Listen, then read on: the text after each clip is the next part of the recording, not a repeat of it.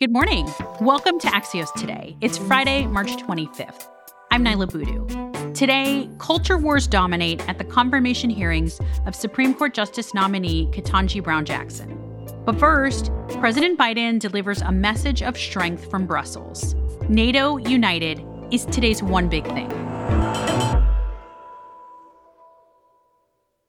NATO has never, never been more united than it is today. President Biden speaking from Brussels yesterday, where he held emergency meetings with NATO allies on Russia's war in Ukraine. Speaking to the press, Biden was clear on the purpose of the talks ensure that NATO remains committed to action against Russia's brutality. Why I asked for this NATO meeting today is to be sure that after a month we will sustain what we're doing, not just next month, the following month, but for the remainder of this entire year. That's what will stop him. Axios co founder Mike Allen and managing editor for Politics Margaret Talev are both with me in person to break down what we learned from President Biden. Hello to both of you. Hi, Niala. Hello, Niala. Margaret, is NATO and the US as unified as President Biden was making it sound there? I mean, the answer is yes, but. So far, they have moved in a very unified fashion, but they've also moved in a very cautious and measured fashion. And part of the reason why is because it's been so important for them to move in lockstep. But what happens when things get more complicated? We heard early discussion about whether uh, Russia should be forced out of the G20. There are big questions around what happens if there is, in fact, a chemical attack. The Allies agree, the West agrees that there would be consequences. But what would those consequences be? Mike, so Margaret's saying we haven't gotten to complicated yet when it comes to Russia and Ukraine? No, ma'am. Right now, President Biden is able to say that he successfully led the West, right? The Ukraine intelligence was spot on, and the West has stuck together.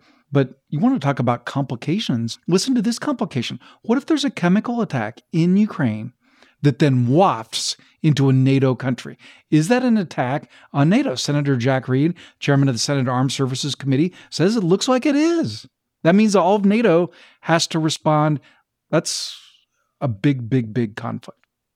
Reading between the lines of what we heard from President Biden and other NATO allies this week and Ukrainian President Zelensky, what are your biggest takeaways? I mean, right now the Ukrainians are still talking about whether there could be some sort of a, a, deal, right, in the works with Russia. But what does that really mean? You know, you heard President Biden meeting with CEOs earlier in the week, talking about how there's a very real chance of cyber attacks on basically America. He said they're coming. Yep, he did. It wasn't just there's a chance, it was it's happening. Get ready for it. Every company has to get ready. And for America, how do Americans protect themselves inside the US, financial systems, power grids, for all the talk about whether there could be some sort of a ceasefire or a peace deal or an agreement, nobody really on the world stage is counting on that. The world has changed. You're now hearing the year 2022 talked about as the sort of hinge that 1989 was when the Soviet Union fell, or 1945 with the end of World War II and the redrawing of the map of much of the world. The world has changed. After the break, I get to keep talking to Mike and Margaret. We'll be back shortly to turn to the big takeaways of this week's hearings of Judge Ketanji Brown Jackson.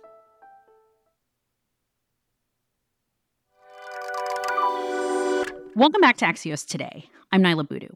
I have been a judge for nearly a decade now, and I take that responsibility and my duty to be independent very seriously. Supreme Court nominee Ketanji Brown Jackson endured three grueling days of testimony and questions this week in her confirmation hearing. On Fridays, we like to wrap up the week in politics, and we want to turn now to the U.S. and these hearings with Axios co founder Mike Allen and politics editor Margaret Talev.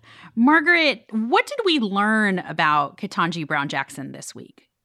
We learned that Judge Jackson knew what was coming and had prepared pretty well for it. You saw uh, Republicans in the Judiciary Committee go after her on all the culture wars questions, all the proxy questions uh, that are playing out in this year's midterms.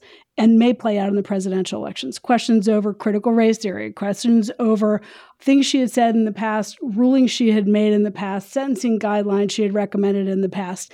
And all of this with an eye not towards preventing her confirmation.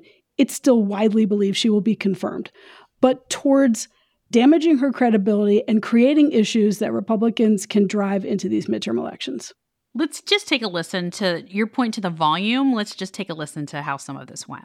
I'm an Hispanic man. Could, could I decide I was an Asian man? Can you provide a definition for the word woman? 46% of all murders go unsolved. Should we catch more of those murderers or should we catch fewer of them? That last question was from Senator Tom Cotton. We also heard from Senators Marsha Blackburn and Ted Cruz. What do we think about the tone of these confirmation hearings? Mike, you're just shaking your head. Yes, it's a crazy process. So I'm sorry to say that during her, her 13 hour day, the judge sat in that chair for 13 hours of a lot of contentious questioning.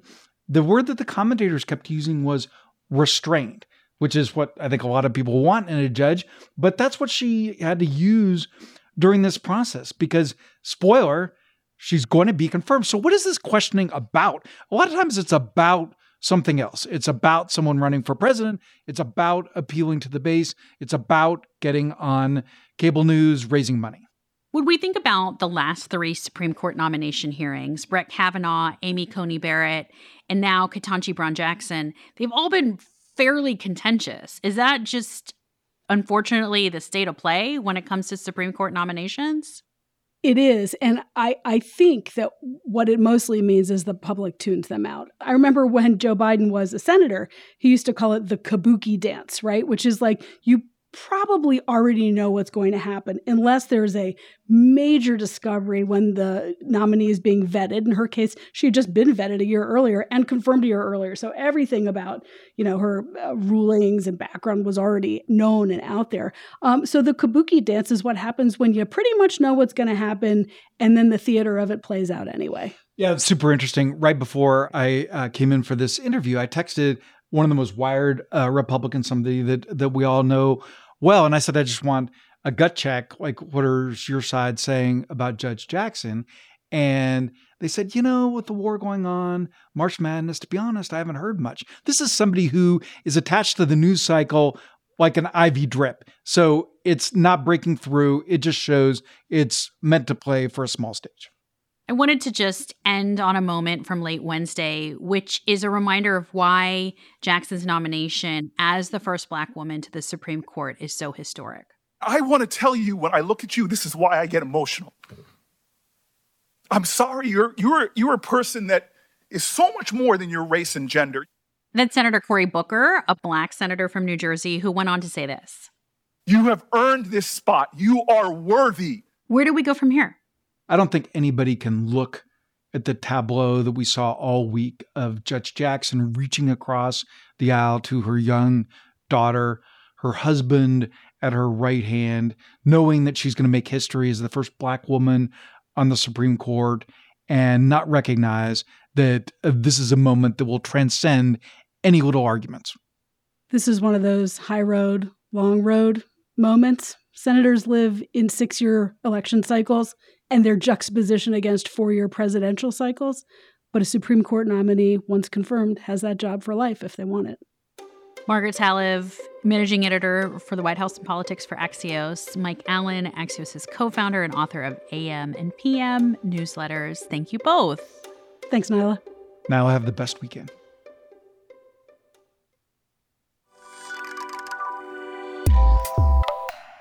That's it for this week.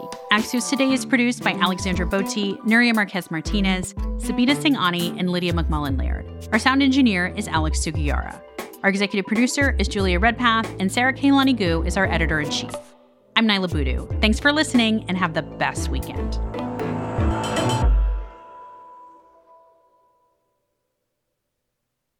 In the Bubble with Andy Slavitt is a nonpartisan news podcast from Lemonada Media that helps you make sense of the tough issues affecting all Americans in 2022.